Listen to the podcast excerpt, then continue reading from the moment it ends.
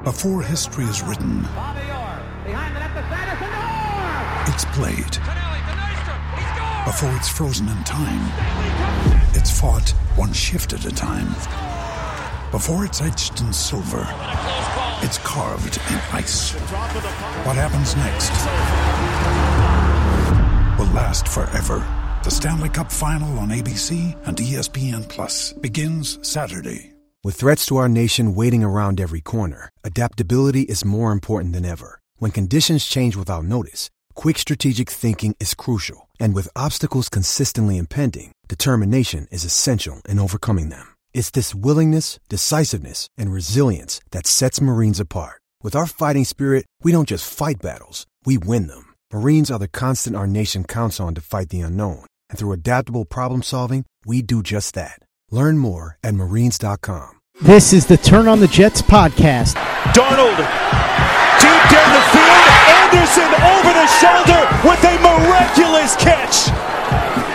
A perfect ball thrown by oh. Darnold. And now, here's your host, Joe Caporoso. What's up, everybody? Welcome back to another episode of the Turn on the Jets podcast. I'm your host, Joe Caporoso, owner of TurnOnTheJets.com.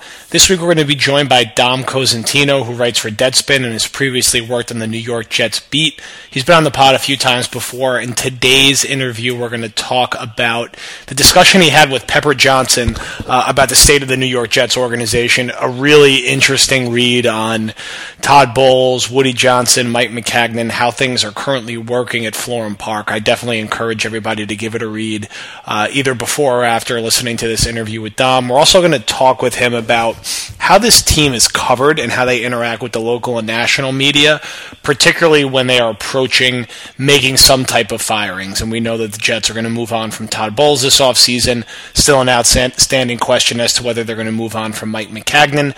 Before we jump into our interview with Dom, I want to remind you guys this podcast is brought to you by Statement Games. Go to statementgames.com click on the lobby and sign up for the Jets vs Texans game that is happening on Saturday. Reminder, Jets game is on Saturday this week, not Sunday. It is basically set up pretty similar to DraftKings or FanDuel. There'll be a list of statements of things that are going to occur prospectively in the game on Saturday. An example could be the Jets are going to run for over 100 yards and you're going to pick 10 things that you think are going to happen, rank them in order of likelihood that you think are going to happen free to play. If you win, you're going to win some free Jets gear, cigars, some other stuff that they've uh, been handing out. So uh, just getting off the ground there at Statement Games. Free to sign up, compete against all of us to turn on the Jets. StatementGames.com. Just click on the Jets Texans game in the lobby. I'll be in there this weekend. I think I came in like fourth or fifth place out of our like 20 person contest against Buffalo. I will find a way to do better this week. All right, we're going to jump into our interview with Dom now. When you are done listening, make sure to go over to iTunes, subscribe, review, rate. We're just about at 300 ratings, really trying to push up over that. All right, this week's guest, he is a writer for Deadspin. He has previously worked on the New York Jets beat. He has also previously been on this podcast. Dom Cosentino, thank you for joining us.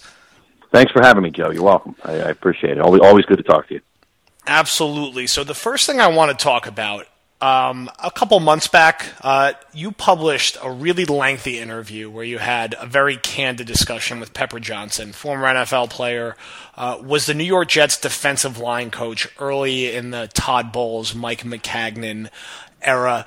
Wide ranging discussion. You talked a little Belichick, talked a little bit about his playing career, but for Jet fans, talked a lot about the lack of communication within the organization and, and some disconnect between Todd and his positional coaches, between the front office and the coaching staff. Definitely something that every Jet fan needs to read, and something that I've kind of heard echoed from around the building as well. That there's just a complete sort of disconnect and lack of communication between not just coaches, but like like you outlined in this interview, the front office and the coaching staff. What was the initial thing that got you together with Pepper for this discussion? You know what? It's funny you you ask that because his he actually had a, a publicist who was shopping him around for interview possibilities about the upcoming season. The, the interview ended up getting published, I think, just before Labor Day, so it was before the start of the season. And I don't know if his publicist thought it was just going to be, you know, he and I bantering about general NFL topics or what have you. And I recalled from the you know Pepper. I, I was really only on the beat for one season plus when Pepper was there, uh, and he was not someone who really wanted to talk much with the media. He was very much a you know he, he very much seemed to be a a, a Belichickian product, you know, in, in the sense that he he had coached under Belichick in New England for I think 13 years before leaving, and so he was he was very you know very guarded when it came to his discussions with the media, and even you know off-putting at times when when he was confronted with questions or anything. So I assumed, I you know I obviously wanted to get the stuff that I got in that interview, but I, I assumed that I wouldn't get very far with him. And once we got going, he really did not pull back at all. And it, you know, I ended up having him on the phone for four hours uh, total, and I, it was not something I expected. And so we went through all of it, as you as you mentioned at the beginning here. You know, his playing career, working with Parcells, working with Belichick, and naturally, I then had to go into some of the Jet stuff too. And yeah, like you said, he he you know he really outlined a um, kind of a, a, a bit of a culture of dysfunction. Um, and, and and I didn't quite know how to take it at the time prior to the season because you know I didn't know if this was how much of it was sour grapes. You know, he he got fired. He he he was sort of, but by his telling of it, he was fired unexpectedly.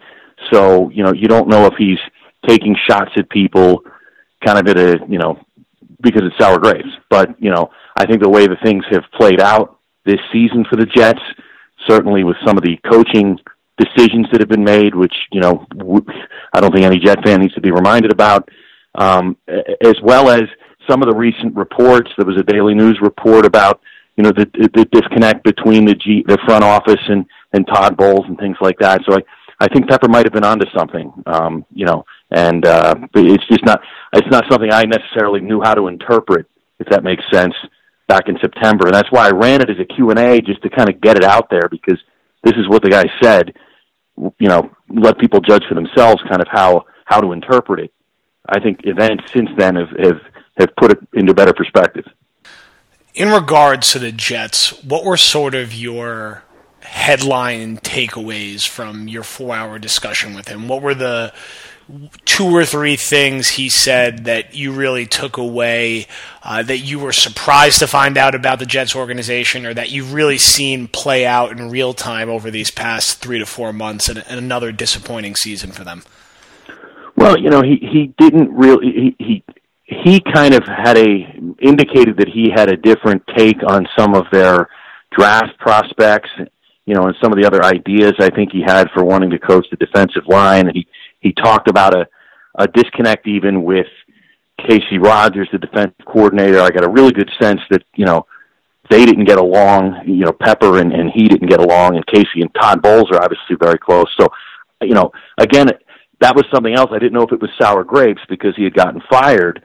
Um, but but a lot of that disconnect that he really talked about, and just that you know, he didn't see, you know, I think he, he had known Todd, but he didn't, he didn't, you know, he didn't feel that Todd was someone, uh, you know, he could, you, trust maybe isn't the right word, but just, you know, Todd wasn't in his corner, I guess, with some of this stuff that he was kind of checked out with, with a lot of it when it came to this sort of internal stuff. So, um, you know, that, uh, that, I guess, most of all really, really jumped out at me. And, and, you know, he clarified you know, he almost confirmed, I guess, a few things just about, you know, Woody Johnson, even in terms of, you know, that Woody takes what's written about the Jets in the media too seriously. And I think that that gets back to a lot of the impulsive moves Woody has made as the owner over the years.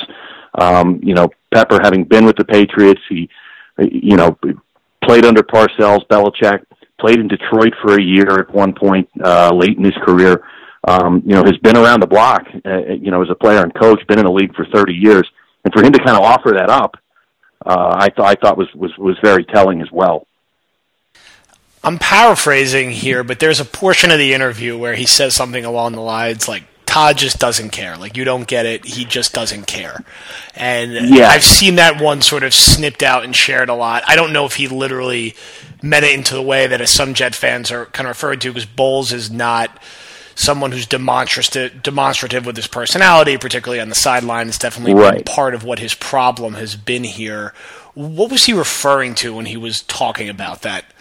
That's a good question, and that, I was kind of alluding to that a minute ago. But I, I, I, I think, and I, you know, if I could do it again, uh, you know, again, he was he was hitting me with so much stuff during that interview. That that's one where I wish I had put, like, you know, questioned him a little deeper to get exactly what he was getting at. But I got from it my takeaway from the, the you know the tone of the rest of the conversation that he that it was that Todd didn't care about the I guess some of this internal strife. It wasn't that he didn't care about coaching or that he was checked out as a coach, which I think you know you can I- can see why people would read it that way, but I you know if I had to do the interview again, I would have asked you know what did you mean by that, and you know I didn't get that opportunity. Or I had that opportunity and just you know he kept talking and and we you know, we moved on to other things. But I, I don't think he was. I, I do not think he was referring to Todd's just general approach to coaching more as much as he was referring to,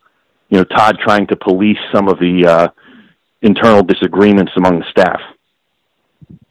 I think one of the other things that was interesting, and you know, the Jets in 2015, they have this allegedly great defensive line. They have Harrison, they have Richard, Richardson, Wilkerson, and they draft Leonard mm-hmm. Williams. And it was unpopular at the time to disagree with the Leonard Williams pick because the boilerplate thing that got passed around is mm-hmm. well, Leonard Williams is the best player in the draft. So it was a home run that the Jets take him. You always take the best player available while ignoring that they already had a concentration of talent at that position. And he kind of alludes to that with Williams' skill set as being redundant to Muhammad Wilkerson and them preferring him preferring a guy like Grady Jarrett, who funnily enough, maybe the Jets will go sign this offseason after they trade Leonard Williams. Uh, also, the thing with Wilkerson being from Jersey, having guys around him, and seeing how Yeah, Wilkerson, yeah. his behavior on and off the field evolved after that contract. And now seeing Leonard Williams, you know, I shared a GIF of him this week basically walking around the field, and he's been disappointing these past two years. I think he had Yeah. a somewhat encouraging first two years, but these past two years, disappointing, and the sort of the. Mm-hmm.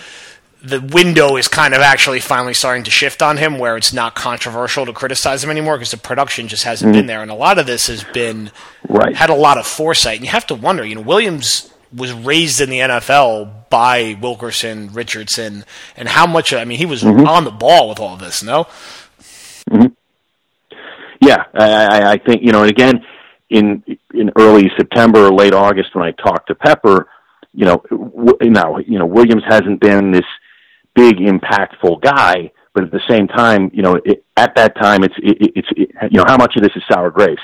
Pepper was boasting about wanting to pick Grady Jarrett, who is a, who who has turned into a, a pretty good player, but he was taken in the fifth round. You know that so that making that comparison. I think was was Pepper just you know I don't I don't know how much of that was him trying to just puff his chest a little bit, uh, and again take a shot at a team that fired him. However, uh, you know the way events have played out, you know he wa- he, wasn't wrong. I mean you, you know Leonard Williams was taken as the number six pick in the draft. You'd expect a guy like that to be a very impactful player, particularly along the defensive line, where you want to have, you know, where he's going to be a disruptor, and he's not only not been that, at least consistently. Um, you know, like like you alluded to, it. You know, he, he, it's almost like he's checked out a little bit. So, uh, yeah, I, again, I think you know the way events have played out.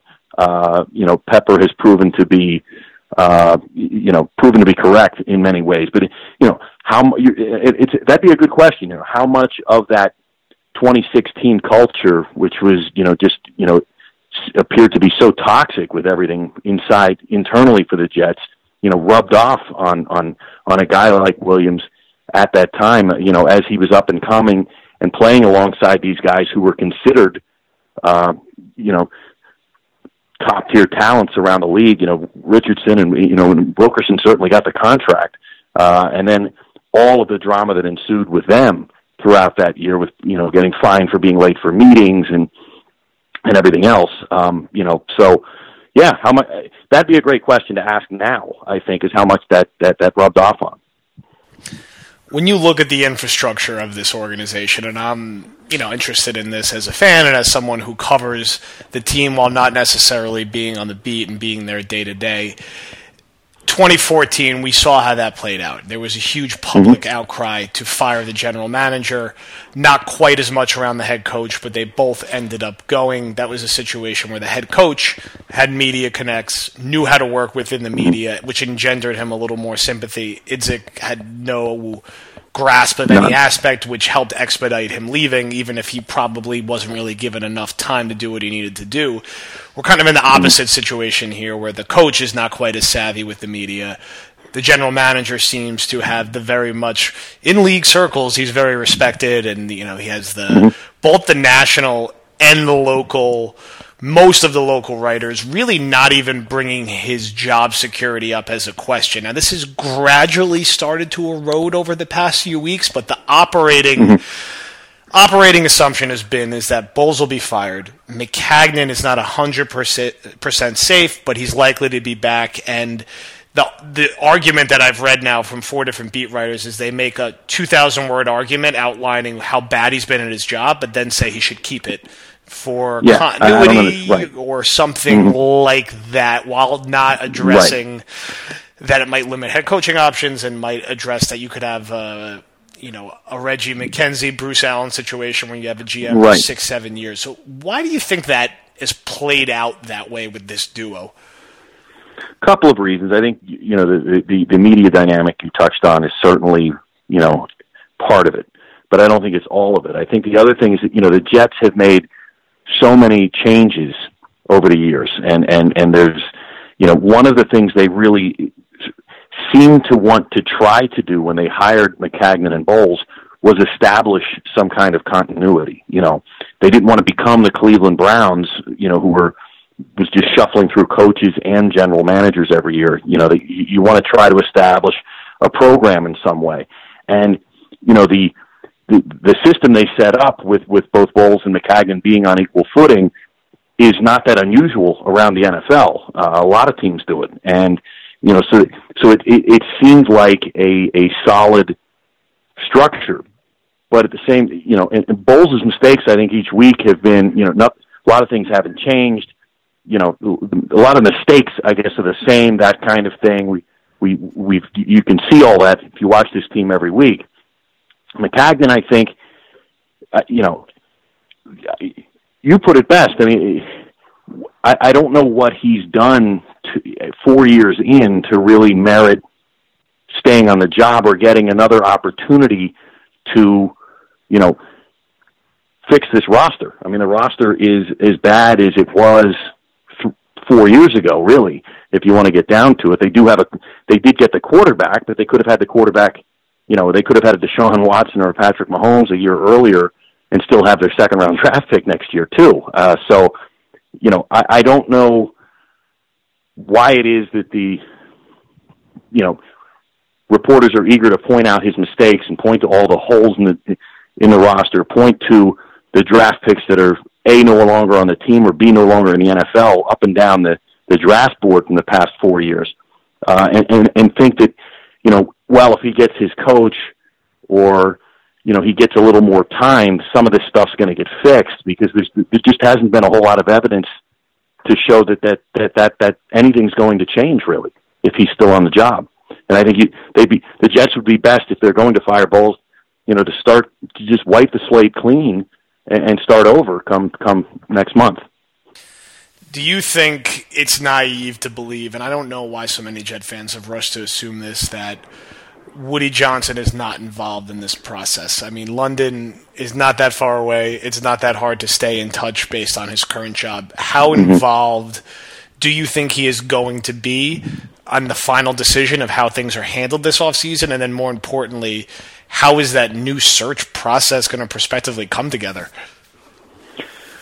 That's a good question. And, you know, I'm at a bit of a disadvantage here in that I'm not, you know, around the team and around – you know, talking regularly with people affiliated with the team to get a handle on on what Woody's involvement may be now. They've given every he, he's given every indication that Christopher's been running the ship, you know, captaining the ship since since he took over the as, as the ambassador. Um, that would be a great question, though, because you know, would you know, if there's going to be wholesale changes, is Woody, you know, is Woody going to be involved? Now, the last time he he kind of farmed a lot of that out to Charlie Casserly and Ron Wolf, you know, to to, to sort of oversee everything. And I mean, he had the final approval, but those guys sort of, you know, I guess were in his ear advising him to do that. You know, what it, it would be interesting to see if he's not involved what they would do. They, I think they used a search firm to go after Idzik. You know, when when, when they hired Idzik, so they've done they've, they've tried different things and used different consultants. I'd have to imagine, you know, given that Christopher doesn't have, you know, a, a, a much background with the team, that they'd have to find some other consultant or someone else to help. But that that's something I think that's going to begin to play out here in the next few weeks. But I, you know, I'm not close enough to the situation anymore to have a, uh, you know, enough of a handle on it to say anything with any with any certainty. Based on your time with the team, how much of an impact did media and fan sentiment have on, or do you think it had on decisions that were made and how business was carried day to day in that organization? I think quite a bit. I, I, I think that they they were they were sensitive to you know all the way up. They were they were sensitive to how they were perceived. You know, uh, you know, in locally in particular, but I think it just in general. Um, and and yeah, it, it did influence things. I think that you know uh, if the, the, the, the you know if the pressure campaign against Idzik hadn't gotten to the point that it did with you know airplanes flying over practice, you have to wonder if if that if it, you know if he might have gotten more time. Um, you know, I mean, I, I think that season though just devolved to a point where you know a point of no return after a while. Um, but certainly that pressure campaign, I think, influenced things. I think you know some of the stuff. Uh, just I don't. The, the, there were so many impulsive kind of moves in the past. You know. Uh, that, that it's it would be hard to think that there weren't decisions made based on how the Jets were being covered, if that makes sense. No, I mean it. It, it does always seem, and I've always gotten the vibe from around the team and people around the team that they are very cognizant of all of the narratives and discussion going on around mm-hmm. it. And I do think that you know, they fired this guy, they fired that regime after two years, and there was this hesitancy that, well, we can't be so knee jerk. But there's also a fine line that four years is a pretty long time in the NFL, and right, I don't right. know how common it is to give a GM five, six, seven years to turn things around because you put, sort of put yourself in this cycle where every year it leads to the next year when you're supposed to be competitive and that year keeps getting moved back and back and next year you could be well it's a new head coach it's a new system really 2020 is the year and now you're at five years and six years so when does the and, kind and of it is, break? Yeah. Right and this isn't a league where you know teams have five year plans, you know, to to build. They, you you can turn things around pretty quickly by hitting partic- you know, the best way is to hit on a handful of draft picks the way the the Saints did last year. You know, granted they have Drew Brees, um, you know, but, but you hit on a few draft picks, you, you kind of your your free agent signings, you know, I, I think we all understand that you're not going to build a team through free agency because it's costly but your free agent signings pan out, you know, to some degree and and and perform to expectations, uh, you know, to supplement what you're getting through the draft. But you you have to build that foundation through the draft, and you know the, the the Mike Maccagnan record, unfortunately, through four years is not a very good one. There isn't a we're four years in, and there isn't that foundation. You know, I think if if you had to point to his successes you know, for for for the the franchise's long term future, you've got certainly got Jamal Adams, um, you know, Chris Herndon possibly, you know, as a tight end. Uh, I think he can get there, and then you know Sam Darnold. But even with Darnold, it's still an open question because you know he's likely going to have a new offensive coach. You hope that he they would bring in the kind of coach who's going to run a system that's going to maximize his talent and maximize the talent they have around him. But there isn't much else around him is a big part of the problem. They have invested almost nothing in the offensive line.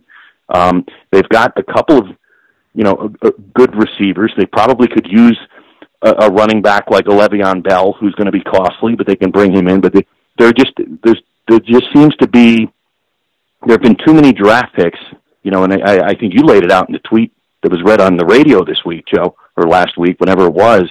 Uh, there's just too many draft picks that have that have not panned out at all. And I'm, you're not going to get 100%. You might not hit 75 or 80%, but Maccagnan's, you know, hit rate has not been good. And it, how long do you give a guy, you know, to to to before you pull the plug on something like that? Continuity is fine, but continuity for its own sake can be can be just as bad as being impulsive. Before we let you go, let's work under the assumption that what is expected to happen happens. The Jets fire Todd Bowles the day after the season ends. They they keep Maccagnan. They say he's going to be prominently involved in the head coaching search. What type of head coach do you think ends up here? Who are some of the candidates and what sort of background or level, what, what kind of names are you going to be looking for to net out in that search? And, and how does this opening compared to, I mean, right now we know Cleveland's going to be an opening. We know Green Bay is going to be an opening. Tampa, probably. And then outside of that, am I missing any? Where does this sort of stack in next to all of them? Well, you know, it's I have to think just because of the way the game's trending, they're going to try to get, you know, an, offensive-minded coach who wants to play a, a modern style of football, and it could be, you know, someone from the, the, the college coaching ranks. You know, I, I think teams are going to be lining up to go after Lincoln Riley, and there's the obvious connection for him with Baker Mayfield in Cleveland. Um, you know, but I, I think just some of these, you know, it's become such an offensive league. Even though I know the last couple of weeks, a couple of defenses have played well. I've got to think that they're going to go. They would they would be interested in pursuing someone like that. You know, especially given the way Darnold can move with the you know with the ball, and you, can take advantage of that that aspect of his skill set. Uh, there's a lot of potential with making the right decision there, but you know it's also easy to make the wrong decision in doing that too, uh, as the Vikings discovered with with John DeFilippo. Uh, you know, and perhaps pairing him with Kirk Cousins was the wrong thing to do. Um, but I, I've got to think it's going to be someone like that. The second part of your question, though, as far as how attractive a job it is, I got to think Green Bay is going to be attractive to to anyone, obviously because of Aaron Rodgers and all the things you can do there. Um, Cleveland with Baker Mayfield and kind of you know, there's a team that where you're seeing you've seen this year the kind of promise I think Jet fans had hoped to see in Sam Darnold's rookie year, just with the foundation around him. You know, the Browns have obviously they've had a ton of draft capital to work with the last few years, but they've they you know they, they've hit on some of that. So they're, they're building a pretty solid defense. Um, you can kind of see once they made the coaching change and got rid of Hue Jackson and, and Todd Haley, you know, what Baker Mayfield's really capable of doing with that offense. So, you know, the, there's a ton of potential there. So I, I, I think that's also an attractive job for a potential coach. And then I think the Jets would fall in, you know, after that because I think with Darnold, with a young quarterback, um, it, it, it is a pot- potentially a, a pretty good opportunity. Now, what could be a problem if Maccagnan stays, as you said, is that you know Maccagnan's on the clock. You know, how long does the coach have to, you know, if Maccagnan signed through 2020, does the coach have one or two years before he's out? I mean, it, you know, if if if Maccagnan doesn't draft well next year, I mean, you know, so that that's going to be an issue, I think, for any potential coach. But I think with with the young quarterback, uh, with with only one year under his belt, the, the it, it, can be a very attractive, you know, and some young defensive pieces. It can be a, an attractive opportunity for a coach.